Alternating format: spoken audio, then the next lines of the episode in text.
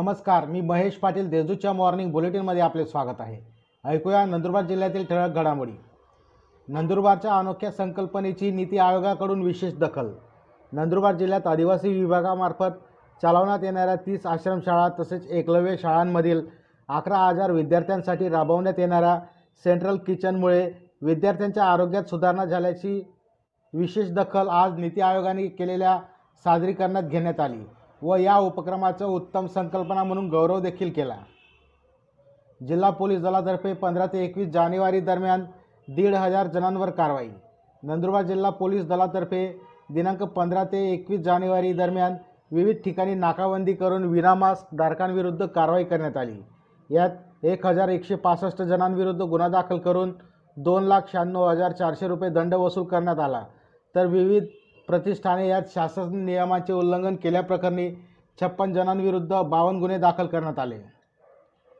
सीलबंद केलेल्या साडेबारा लाखाच्या अवैध बायोडिझेलला परस्पर विक्री करून टाक्यांमध्ये भरले पाणी सात जणांविरुद्ध गुन्हा दाखल. अक्कलकोवा तालुक्यात बायोडिझेलसारखा पदार्थ विक्री करण्याच्या उद्देशाने ठेवला असता महसूल विभागाने तो सीलबंद केला. असे असताना बारा लाख चौसष्ट हजाराचा अवैध बायोडिझेल परस्पर विक्री करून टाक्यांमध्ये पाणी भरल्याप्रकरणी सात जणांविरुद्ध अक्कलकोवा पोलीस ठाण्यात गुन्हा दाखल करण्यात आला आहे. खरवर गावाजवळ पिकअप वाहन उलटल्याने एक जण ठार तर पाच जण जखमी.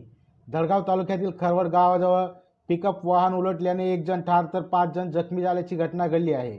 या प्रकरणी अज्ञात चालकाविरुद्ध धडगाव पोलीस ठाण्यात गुन्हा दाखल करण्यात आला आहे. शहादा शहरातून दोघा अल्पवयीन मुलींचे अप अपहरण शहादा शहरातील एका हायस्कूलजवळून दोघा अल्पवयीन मुलींना पळवून नेल्याप्रकरणी शहादा पोलीस ठाण्यात अज्ञाताविरुद्ध गुन्हा दाखल करण्यात आला आहे.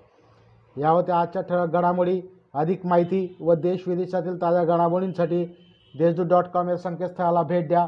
तसेच वाचत रहा दैनिक देशदूत. धन्यवाद.